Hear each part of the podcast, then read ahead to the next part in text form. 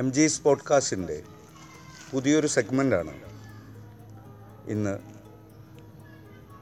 അവതരിപ്പിക്കുന്നത്. നമ്മൾക്ക് നമ്മൾ ഇതിനു മുമ്പ് പോയംസിന്റെ റിവ്യൂസ് അതുപോലെ തന്നെ ഷോർട്ട് സ്റ്റോറീസിന്റെ റിവ്യൂസ് ടോക്സ് ആൻഡ് ഇന്റർവ്യൂസ് എന്ന് പറഞ്ഞുള്ള ഒരു സെഗ്മെന്റ് നടന്നുകൊണ്ടിരിക്കുന്നുണ്ട്. ഇത് പുതിയൊരു സെഗ്മെന്റാണ് ഈ സെഗ്മെന്റിന്റെ പേരാണ് റിവ്യൂസ് ആൻഡ് ഡിസ്കഷൻ. ഇതിൽ എന്തുകൊണ്ടാണ് റിവ്യൂസ് ആൻഡ് ഡിസ്കഷൻ എന്ന് പറയാൻ കാരണം എന്ന് വെച്ചാൽ റിവ്യൂസും അതിന്റെ കൂടെ ഒരു ഡിസ്കഷനും. അപ്പോൾ രണ്ടാമത്തെ ഒരാൾ ഇതിന്റെ ഒപ്പം ഉണ്ടാവും. ആ രണ്ടാമത്തെ ഒരാളെ ഞാൻ പരിചയപ്പെടുത്തുകയാണ്. വിനോദ് കുമാർ. കെ. വിനോദ് കുമാർ കെ അത്യാവശ്യം വായനാശീലമുള്ള ഒരാളാണ്. ഫേസ്ബുക്കിലൊക്കെ എഴുതാറുണ്ട് റിവ്യൂ ചെയ്യാറുണ്ട്. മാത്രമല്ല ഞങ്ങൾ ബാല്യ സുഹൃത്തുക്കളുമാണ് ബാല്യകാല സുഹൃത്തുക്കളുമാണ് വിനോദ് കുമാറിനെ വിനുവേട്ടൻ എന്നാണ് ഞാൻ വിളിക്കുക. എന്നെ അപ്പൂന്നും വിളിക്കും.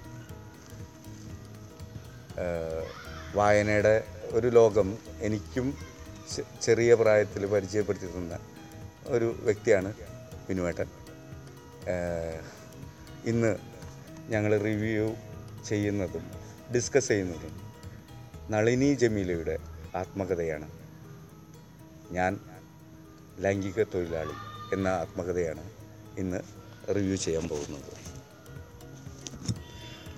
രണ്ടായിരത്തി അഞ്ച് ഡിസംബറിൽ ഡി സി ബുക്സ് പബ്ലിഷ് ചെയ്തിട്ടുള്ള ഈ പുസ്തകം എന്തുകൊണ്ടും ഇന്നത്തെ കാല കാലഘട്ടത്തിൽ ചർച്ച ചെയ്യപ്പെടേണ്ട ഒരു വിഷയമാണെന്ന് എനിക്ക് തോന്നുന്നു. അതിന്റെ രാഷ്ട്രീയവും രാഷ്ട്രീയം കൂടി ഉണ്ട് ഇതിൽ ആ ചർച്ച ചെയ്യപ്പെടേണ്ട രാഷ്ട്രീയം കൂടി ഉണ്ട് ഇതിൽ എന്തായാലും വിനേട്ടൻ എന്റെ കൂടെ ഉണ്ട്. എം ജി സ്പോഡ്കാസ്റ്റിലൂടെ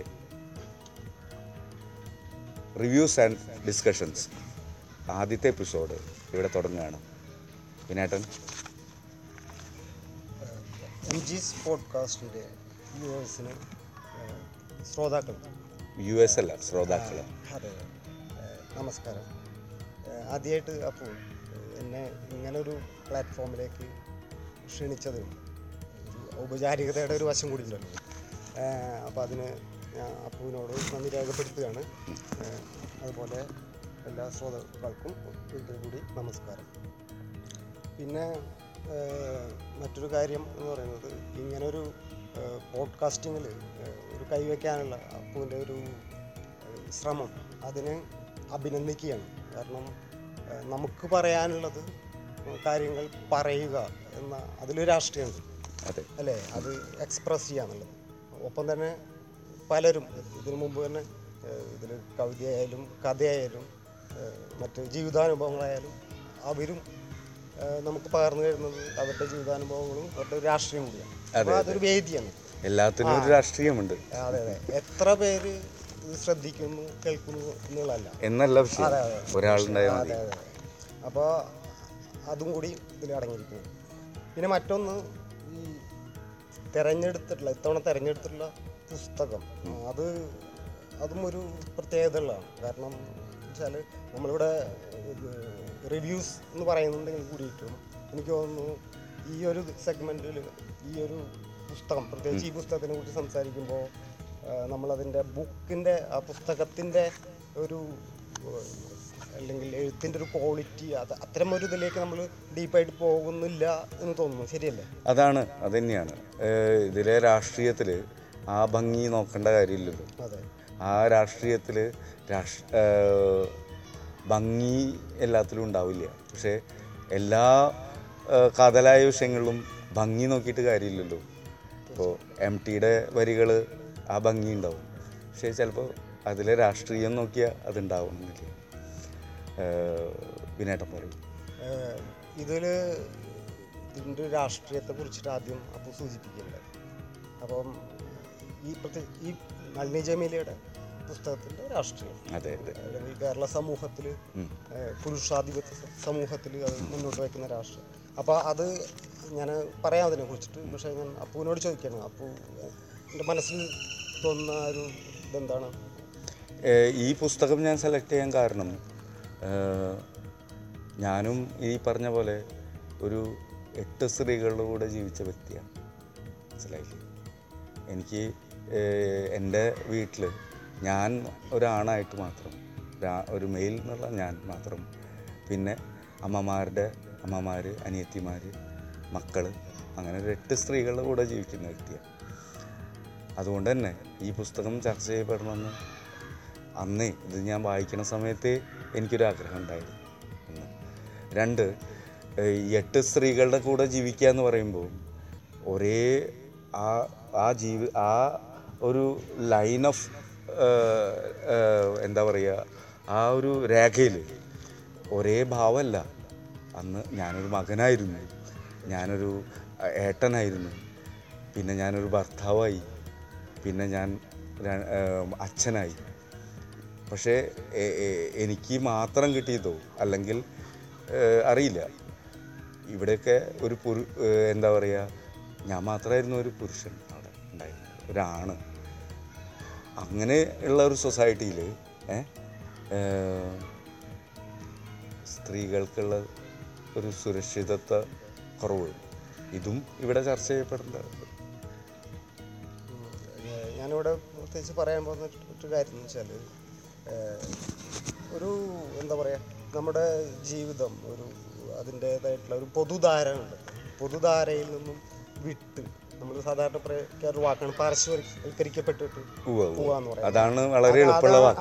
അതാ. അപ്പൊ ആരുമില്ലാത്തവരുടെ രാഷ്ട്രീയം. ആരുമില്ലാത്തവർ എന്ന് പറഞ്ഞാൽ പല സെൻസിലെടുക്കാം അതായത് ഇപ്പോൾ നമുക്ക് രണ്ട് വശങ്ങൾ എന്ന് പറയുന്നത് ജീവിതത്തിന്റെ. പകലും രാത്രിയും പോലെ സമാന്തരമായിട്ട് സഞ്ചരിക്കുന്ന Parallel. ഒരു parallel, അല്ലേ? ആ, Parallel. ഉം. അപ്പം ഞാനിവിടെ എവിടെയോ ഈ പുസ്തകത്തിൽ എവിടെയോ കണ്ടെന്ന് തോന്നുന്നു. രാത്രിയുടെ രാജകുമാരി എന്നൊരു വാക്ക് ഞാൻ ഓർക്കുന്നുണ്ട് അപ്പം രാത്രിയുടെ രാഷ്ട്രീയം. അകറ്റി മാറ്റപ്പെട്ടവരുടെ രാഷ്ട്രീയം. സമാന്തര ജീവിതമാണ്. ഒറ്റപ്പെട്ടു ഒറ്റപ്പെട്ട് നിൽക്കുന്നവരുടെ ലോകമാണ് അത് അതിന്റെ ഏറ്റവും വലിയ പ്രത്യേകത എന്ന് വെച്ചാൽ മലയാളത്തിൽ നിന്ന് മാത്രമല്ല മറ്റു ഭാഷകളിലും ഇത്തരത്തിലുള്ള തുറന്നെഴുത്തുകൾ അത് വളരെ അപൂർവമായിരിക്കും ഇതൊരു തുറന്നെഴുത്തും. അതേ അതോടൊപ്പം തന്നെ ഈ മൂന്നാം ക്ലാസ്സുകാരിയായ നളിനി ജമീല ഒരു കേട്ടെഴുത്തിലൂടെയാണ് ഡി സി ബുക്സ് ഇത് പ്രസിദ്ധീകരിച്ചതെന്നാണ് ഞാൻ വായിച്ചതിൽ മനസ്സിലാക്കിയിട്ടുള്ളത്. കേട്ടെഴുത്ത് എന്ന് പറയുന്ന ഒരു കാര്യം ഈ ഇതുപോലെ മനസ്സിൽ കുറേ കാര്യങ്ങളുള്ള ആൾക്കാർക്ക് എഴുതാൻ പറ്റുന്നില്ലെങ്കിൽ അത് ഉപയോഗിക്കാൻ പറ്റുന്ന ഒരു മേഖലയും കൂടിയാണ്. ആരോടെങ്കിലും പറയുക അത് ഡിസ്കസ് ചെയ്യുക എഴുതുക. ഒരുപാട് നല്ല കൃതികൾ ഇനിയും വരാണ്ടാവും ഇതുപോലത്തെ കേട്ടെഴുത്ത് എന്ന് പറഞ്ഞ ഒരു രീതിയിലൂടെ വരികയാണെങ്കിൽ. അല്ലേ വിനാട് അത് തീർച്ചയായിട്ടും. എല്ലാവരും ബേസിക്കലി റൈറ്റേഴ്സാണ് എല്ലാവരും ബേസിക്കലി റൈറ്റേഴ്സാണ് കാരണം എല്ലാവർക്കും അവരും അവരുടേതായിട്ടുള്ളൊരു കഥ ഉണ്ട്. അല്ലേ ഒരു സ്റ്റോറി ഉണ്ട് പറയാനായിട്ട്. അറ്റ്ലീസ്റ്റ് മറ്റു കഥകളല്ലെങ്കിൽ അവനവന്റെ കഥകൾ. പക്ഷേ എല്ലാവരും അത് എഴുതുന്നുണ്ട്. അവനവന്റെ ഹൃദയത്തിൽ എഴുതുന്നുണ്ട്. അപ്പോൾ അത് ഒരു കടലാസിലേക്ക് പകർത്തുക എന്ന് പറയുന്നത് എല്ലാവർക്കും ഇപ്പൊ എല്ലാവർക്കും പാട്ട് പാടാൻ സാധിച്ചെന്ന് വരില്ല. പക്ഷെ പക്ഷേ മൂളിപ്പാട്ട് പാടാത്ത ആളുണ്ടാവില്ലല്ലോ. ഇല്ല മനസ്സിൽ നല്ലൊരു സംഗീത ഗന്ധർവ് ഉണ്ട് അല്ലേ എല്ലാവർക്കും? അത് തീർച്ചയായിട്ടും ഉണ്ട്. അപ്പം അതുകൊണ്ട് തന്നെ ഒരു അതിന്റെ ഒരു പ്രസക്തി നമ്മളിവിടെ ചർച്ച നളിനി ജമീല തുടങ്ങിയത് എങ്ങനെയാണ്? വിനേട്ടൻ. അതായത് ആ ബാല്യകാലം. എല്ലാവരും തുടങ്ങണത് അങ്ങനെയാണല്ലോ ബാല്യകാലം. സ്കൂളിൽ പോകാൻ ഉള്ള ഒരു വെമ്പലുണ്ടായിരുന്നു അവർക്ക് എന്ന് പറയുന്നത്. മൂന്നാം ക്ലാസ് വരെ പഠിച്ചതെന്ന് പറയുന്നു വിനാട്ടിന് എന്താ തോന്നുന്നത് ബാല്യകാലത്തെ കുറിച്ച് പറയുന്നതിന് മുമ്പായിട്ട് അതായത് നമ്മളിവിടെ ആത്മകഥകൾ അല്ലെങ്കിൽ കഥകൾ നോവലുകളൊക്കെ പലരുടെയും വായിക്കാറുണ്ട്. ഉണ്ട്. നമ്മൾ ചിലപ്പം നമ്മൾ ഒരു ബിസിനസ്സുകാരന്റെ അല്ലെങ്കിൽ നമുക്ക് ക്ലർക്കിന്റെ പോലീസുകാരന്റെ വായിക്കുന്നുണ്ട്. മഹാത്മാഗാന്ധിയുടെ എന്ന് വേണമെങ്കിൽ പറയാം അതെ. അപ്പം എന്തുകൊണ്ട് ഒരു ലൈംഗിക തൊഴിലാളിക്ക് അവരുടെ കഥ പറഞ്ഞുകൂടാ? അത് നിങ്ങളതിനോട് പൂർണമായും പൊരുത്തപ്പെട്ടു പോകണം അല്ലെങ്കിൽ ഇല്ല വിയോജിപ്പുകൾ ഉള്ളവരും ഉണ്ടാകാം അതല്ല പക്ഷെ അവരെയും നമ്മൾ കേൾക്കണം. അതിലൂടെ നമുക്ക് ചില പുതിയ ഉൾക്കാഴ്ചകൾ ഇതുവരെ ആരും പറയാത്തൊരു സബ്ജക്റ്റ് കുറവായതുകൊണ്ടാണ് പറയുന്നത്. അതിന്റെ ഒരു പ്രസക്തി ഉണ്ട് പിന്നെ ബാല്യകാലത്തെ കുറിച്ച് പറയുമ്പോൾ അതന്നെയാണ് ആ പോയിന്റ് അതായത് അവർക്കും ഒരു കഥ ഉണ്ടാവില്ലേ? അവർക്കും ഒരു ബാല്യകാലം ഉണ്ടാവില്ലേ? അവരും മറ്റു കുട്ടികളെ പോലെ തന്നെയായിരുന്നു അല്ലേ? എന്താ സംശയം? അതെ അതെ. അപ്പോൾ അതാണ് ഞാൻ പറയാൻ ഉദ്ദേശിച്ചത്. വിനേട്ടൻ ഈ പറഞ്ഞ പോലെ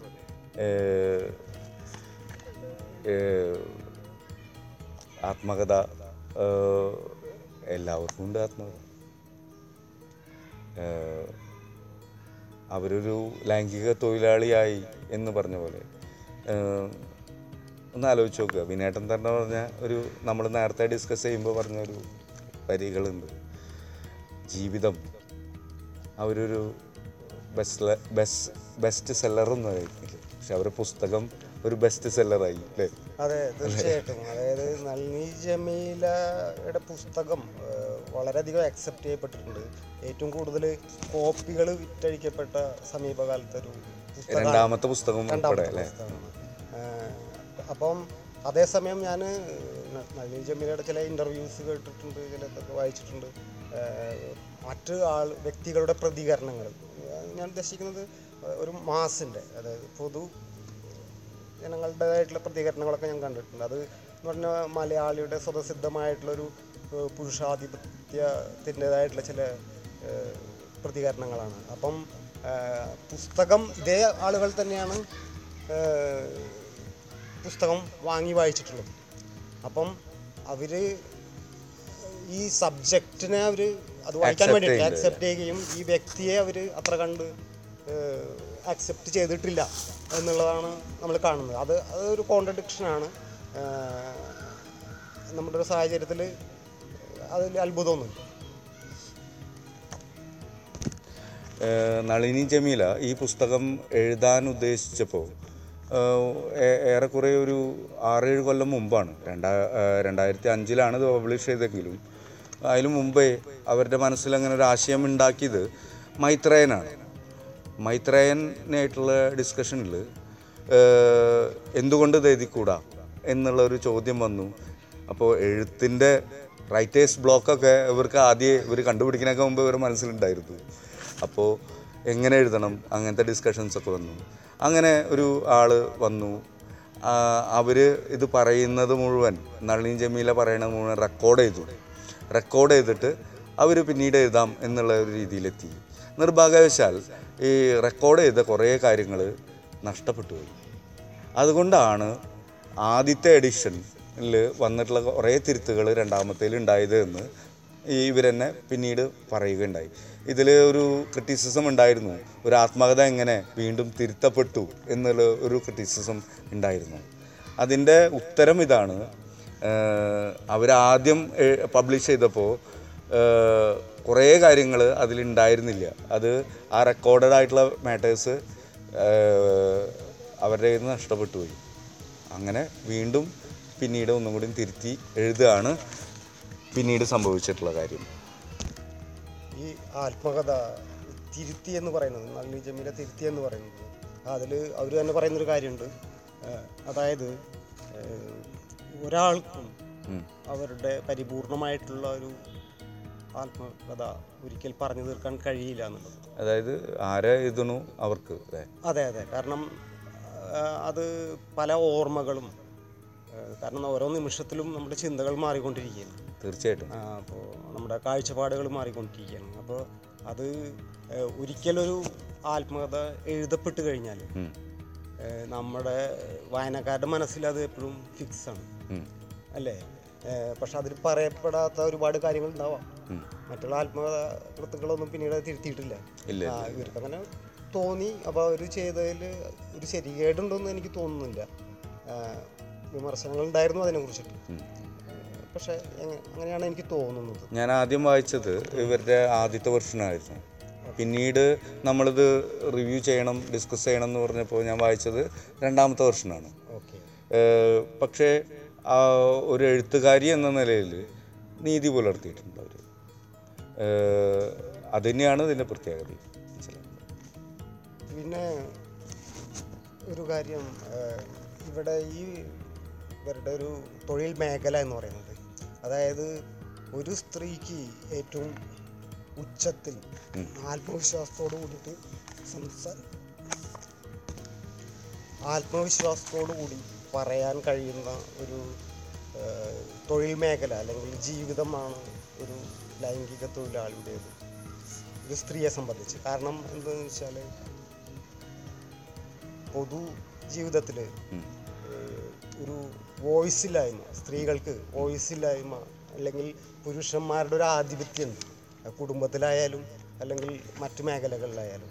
ഇപ്പോൾ ഒരു ലൈംഗിക തൊഴിലാളികളുടെ അവരുടെ ഒരു കസ്റ്റമേഴ്സ് എന്ന് പറയുന്ന പുരുഷന്മാരാണെങ്കിൽ കൂടിയും ക്ലൈൻസ് അവരുടെ കാഴ്ച അല്ലെങ്കിൽ അത് പൂർണമായിട്ടും ഒരു സ്ത്രീയുടെയാണ്. തീർച്ചയായിട്ടും തീർച്ചയായിട്ടും. മറ്റ് മേഖലകളിലെ സ്ത്രീകൾ അവർ പറയുന്നില്ല അത്. അവരുടെ കാഴ്ചകളുണ്ട്. നമ്മുടെ സാഹിത്യം നോക്കുകയാണെങ്കിൽ കല നോക്കുകയാണെങ്കിലും അതിൽ ഒരുപാട് സ്ത്രീ കഥാപാത്രങ്ങളും ഒക്കെ ഉണ്ടെങ്കിൽ കൂടിയിട്ടും അതൊക്കെ എഴുതപ്പെട്ടുള്ളത് ഏഹ് എഴുതിയിട്ടുള്ളതും പുരുഷന്മാരും പുരുഷന്മാരിലൂടെയാണ് അത്തരം സാഹിത്യമൊക്കെ ഉണ്ടായിട്ടുള്ളത്. സ്ത്രീകൾ ആ മേഖലകളിലൊക്കെ കൈവച്ചതൊക്കെ വളരെ വൈകിട്ടാണ് വൈകിട്ട്. അപ്പോൾ നമ്മുടെ ഇതിൽ തന്നെ മാധവിക്കുട്ടിയൊക്കെ വന്നപ്പോൾ വലിയ കോളുകളൊക്കെ ഉണ്ടായി.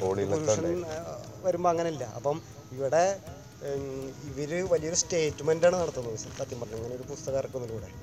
അത് ശരിക്കും പറഞ്ഞാൽ മത മലയാളിയുടെ കപട സദാചാരത്തിന് എതിരെയുള്ള ഒരു അടി കൂടിയാണ്. തീർച്ചയായിട്ടും. അല്ലെ? തീർച്ചയായിട്ടും അങ്ങനെയാണ് വരുന്നത്. പക്ഷേ ഇവർ ഈ ഈ ഒരു പ്രൊഫഷൻ അവർ അവരുടെ പ്രൊഫഷനായിട്ട് തന്നെ അവർ അനൗൺസ് ചെയ്തിട്ടുള്ളത് അല്ലേ? പക്ഷേ നിവർത്തികേട് കൊണ്ട് ആണ് അത് എടുക്കുന്നത്. അവിടെയും ആ ഒരു ചോദ്യമുണ്ട്. നിവർത്തികേട്. പൂർണമായും നിവൃത്തികേട് എന്ന് അവരങ്ങനെ പറഞ്ഞിട്ടുണ്ടോ? ഉണ്ട് തീർച്ചയായിട്ടും. പറഞ്ഞിട്ടുണ്ട്? മക്കളെ പോറ്റണം. ജീവിതം. മുന്നോട്ട് കൊണ്ടുപോകണം. പക്ഷേ ഇവരുടെ ഇവരുടെ ചെറുപ്പത്തിൽ തന്നെ ഇവർക്ക് നിലവിലുള്ള സിസ്റ്റത്തിനെ ബ്രേക്ക് ചെയ്യണമെന്നുള്ളൊരു ത്വര ഉള്ളിലുണ്ടെന്ന് എനിക്ക് നന്നായിട്ട് തോന്നിയിട്ടുണ്ട്. അതിനോട് അലിഞ്ഞു ചേർന്ന് ജീവിക്കണം എന്നല്ല സഹിച്ച് സഹിക്കപ്പെട്ട് ജീവിക്കണം എന്നല്ല അവരുടെ ജീവിതത്തിൽ എനിക്ക് തോന്നിയിട്ടുള്ള ഒരു കാര്യം. കാരണം ഒരു കർഷക കുടുംബം. അവിടെ ഒരു മിലിറ്ററി കാരനായ അച്ഛൻ. അതായത് എക്സ് മിലിറ്ററിക്കാരനായ അച്ഛൻ. രണ്ട് ബ്രദേഴ്സ് ഉണ്ട് ഞാൻ മനസ്സിലാക്കി കൊടുത്തോളാം. ചേട്ടന്മാർ തന്നെയാണ് പിന്നെ നളീൻ ജമീല അമ്മ. നൂൽ നോൽപ്പിലാണ് നളീൻ ജമീലയുടെ അമ്മ. നല്ലൊരു വലിയ വീട് തന്നെയായിരുന്നു അവരുടെ ആ കാലഘട്ടത്തിൽ തൃശ്ശൂരിലെ ആമ്പല്ലൂർ എന്ന് പറഞ്ഞ സ്ഥലത്ത് വീട്. അമ്മയ്ക്ക് വയ്യാണ്ടായോട് കൂടിയിട്ടാണ് സിസ്റ്റം മാറുന്നത്. അച്ഛൻ ഒരു സഖാവാണ് നാട്ടിൽ വന്ന് ഒരു സഖാവായി. വലിയ സഖാവാണെങ്കിലും ജമീൽ തന്നെ പറയുന്നുണ്ട് നളിനി തന്നെ പറയുന്നുണ്ട് വീട്ടിലേക്ക് സോഷ്യലിസം ഒന്നും കാണാനില്ല എന്നുള്ളത്. അങ്ങനെ പറഞ്ഞിട്ടല്ല. സിറ്റുവേഷനിലൂടെ എനിക്ക് മനസ്സിലായിട്ടുണ്ട് വായിച്ചപ്പോൾ. ഒപ്പം തന്നെ തീ വരുമാനം അമ്മയ്ക്ക് കുറഞ്ഞപ്പോൾ പിന്നെ കാര്യങ്ങളൊക്കെ തീരുമാനിക്കുന്നത് വല്യച്ഛനും വല്യമ്മയൊക്കെ ആയിട്ടുള്ള മാറിയിട്ടുള്ള ഒരവസ്ഥ. അതിനൊക്കെ ബ്രേക്ക് ചെയ്യണം എന്നുള്ള ഒരു ത്വര അവർക്ക് ആദ്യം തന്നെ ഉണ്ടായിട്ടുണ്ട്. അതിന് മാർഗം ഒരു വിഷയമല്ല എന്നുള്ളതും അവരെ ഉപദേശിക്കാനൊന്നും ആരും ഉണ്ടാവില്ല. ചിലപ്പോൾ ഈ പറഞ്ഞ പോലെ ഉപദേശിക്കുക എന്ന് പറയുന്നതും ഒരു തെറ്റാണോ ചെയ്യണത് ശരിയാണോ ചെയ്യണമെന്ന് ആര് തരും തെറ്റും ശരിയും തമ്മിൽ തന്നെ ആരാണ് തെറ്റ് എന്താണ് തെറ്റ് എന്താണ് ശരി? ഒരു സൊസൈറ്റിക്ക് ആ സൊസൈറ്റിക്ക് ഇത് തെറ്റ്. മറ്റേ സൊസൈറ്റിക്ക് അത് ചിലപ്പോൾ ശരിയായിരിക്കാം. അല്ലേ? വീട് നഷ്ടമാവുക എന്നൊരവസ്ഥ ഉണ്ട് ഈ പറഞ്ഞത്. അപ്പോൾ ഞാനൊരു പ്രവാസിയാണ്. അപ്പോൾ എനിക്കത് മറ്റൊരു രീതിയിൽ പറയാൻ സാധിക്കും. വീട് നഷ്ടപ്പെടുക എന്ന് പറയുമ്പോൾ അതിന് കുറച്ചുകൂടി ഇംഗ്ലീഷിൽ നമ്മൾ ഹോം എന്നുള്ള വാക്കായിരിക്കും അതിന് കുറച്ചുകൂടി അപ്പം ചില ആളുകൾക്ക് സ്വന്തം വീട്ടിൽ താമസിച്ചിട്ട് തന്നെ വീട് നഷ്ടപ്പെടുന്ന അവസ്ഥ അതായത് നമ്മളുടെ ഒരു ഇടം നഷ്ടപ്പെടുക എന്നാണ് ഞാൻ ഉദ്ദേശിക്കുന്നത്. അപ്പം അങ്ങനെ വീട് നഷ്ടമായ ഒരാളുടെ പിന്നൊരു പലായനാണ്. ഇവരുടെ ഒരു ജീവിതം എന്ന് പറയുന്നത്. അപ്പം അത് എന്ന് പറഞ്ഞാൽ ആ പലായനം എന്ന് പറയുന്നത് നഗരങ്ങളിൽ നിന്ന് മറ്റു നഗരങ്ങളിലേക്ക് അതുപോലെ വ്യക്തികളിൽ നിന്ന് മറ്റു വ്യക്തികളിലേക്കുള്ള ഒരു യാത്ര. അതാണ് ഇവരുടെ ഒരു ജീവിതം. പിന്നെ വെച്ചാൽ ഈ ഒരു പുസ്തകം അല്ലെങ്കിൽ ഇത് സ്പെസിഫിക്കായിട്ട് കാമം അതങ്ങനെ ചർച്ച ചെയ്യപ്പെടുന്ന ഒരു പുസ്തകമൊന്നുമല്ല. ഒരിക്കലും അങ്ങനെ ചർച്ച ചെയ്യപ്പെടുകയാണെങ്കിൽ മലയാളിയുടെ അടുത്ത സദാചാര കപടബോധം തന്നെയാണ്. അങ്ങനെ ചർച്ച ചെയ്യപ്പെടുകയാണെങ്കിൽ. അപ്പം രണ്ടാമത്തെ ഒരു വേറൊരു കാര്യം കൂടി ഉണ്ട്. ഇവർ പിന്നീട് വളരെ ചെറിയ വയസ്സിൽ തന്നെ പിന്നെ ഇവർ മണ്ണ് പണിക്ക് പോവുകയാണ്. എന്തിനാണ് പോണത്? പണം ഉണ്ടാക്കണം. അവരെ സംബന്ധിച്ചിട്ട് പണം ഉണ്ടാക്കണം. ഏതാണ്ട് ഒരു പന്ത്രണ്ട് പതിമൂന്ന് വയസ്സിലാണ്. അവർ മണ്ണ് പണിക്ക് പോകുന്നത്. പിന്നീട് അവിടുന്ന് മണ്ണ് മണ്ണുപണിയുടെ ഇടയിൽ വീട്ടുപണിക്ക് പോകും. വീട്ടുപണിക്ക് അവർ സെലക്ട് ചെയ്യാനുള്ള കാരണം എന്താ വെച്ചാൽ മണ്ണുപണി വീട്ടിനേക്കാൾ കൂടുതൽ പണം കിട്ടും എന്നുള്ള ധാരണ തന്നെയാണ്.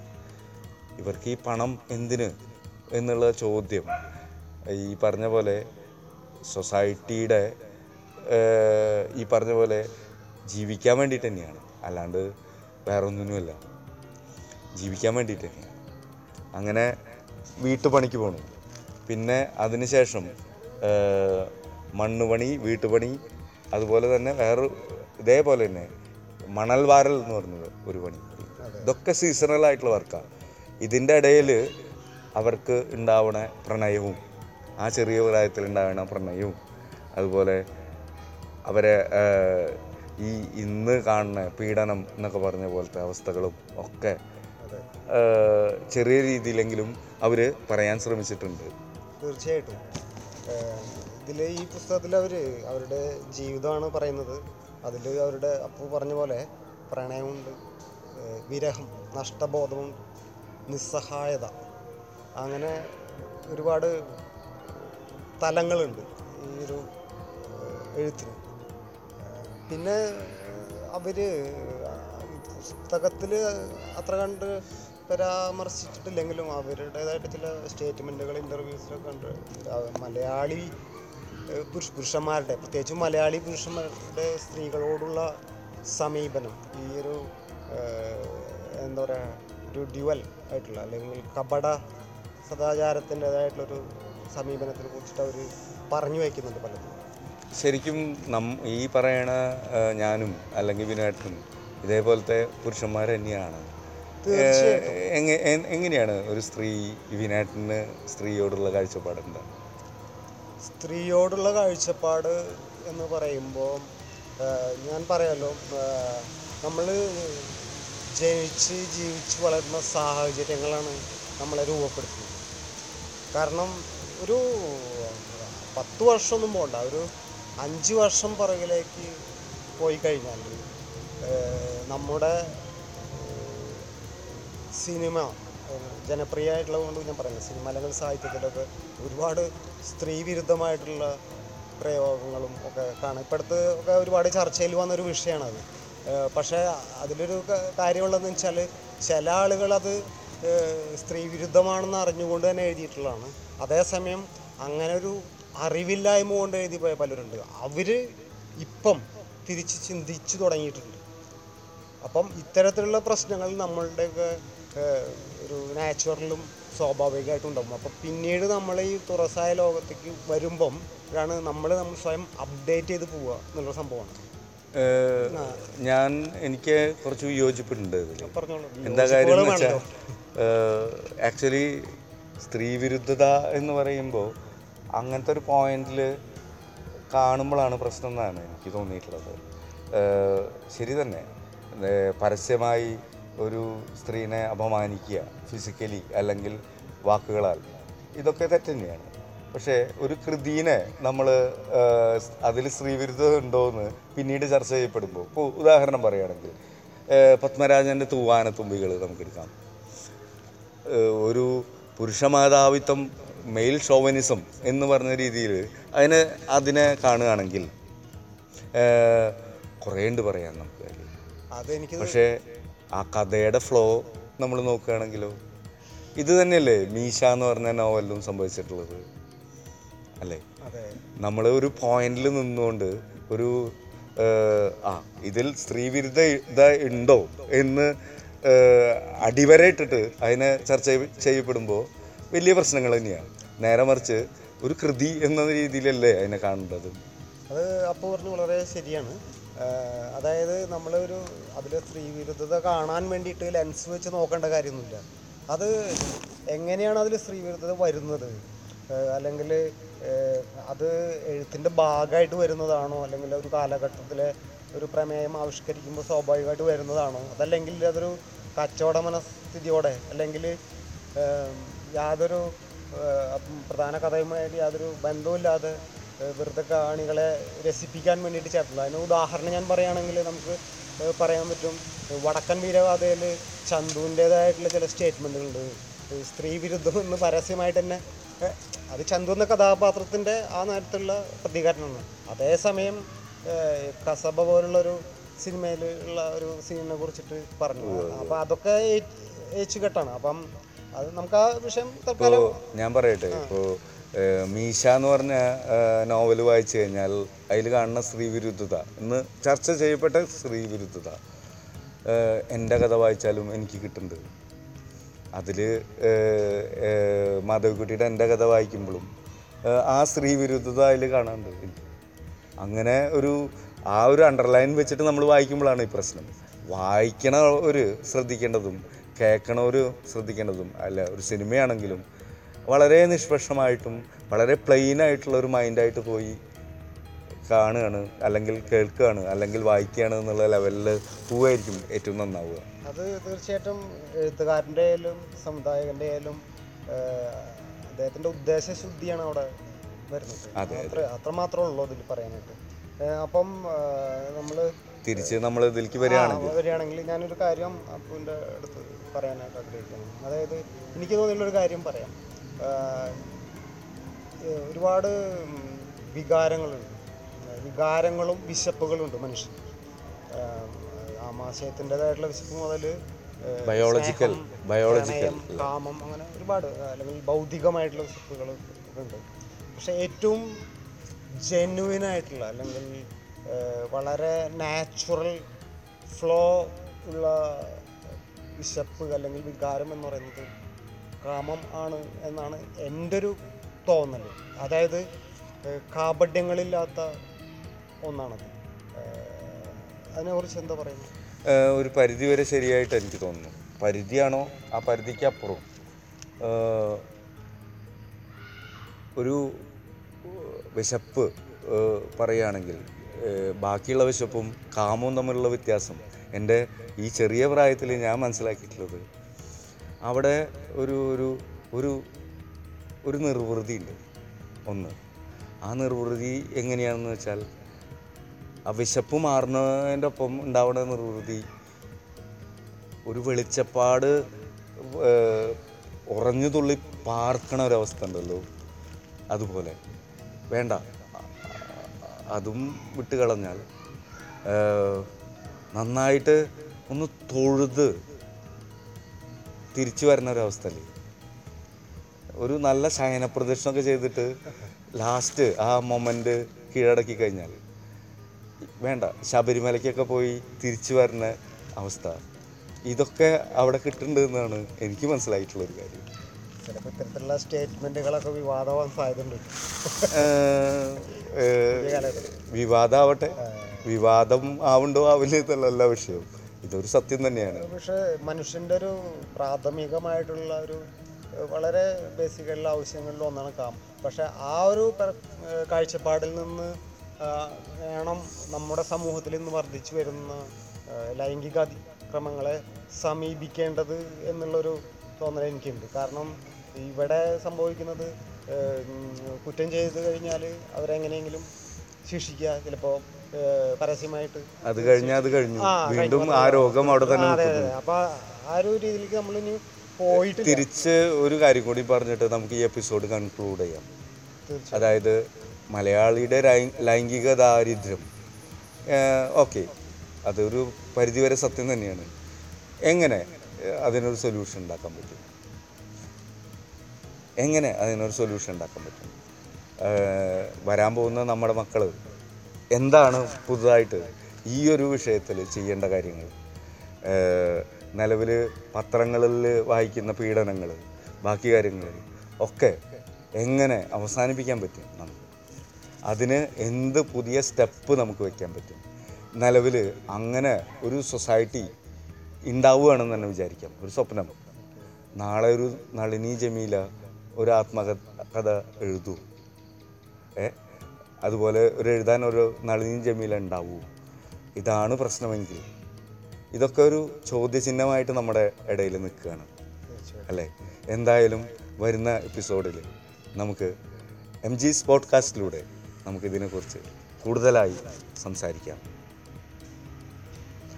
അടുത്ത ആഴ്ച വീണ്ടും കേൾക്കാം.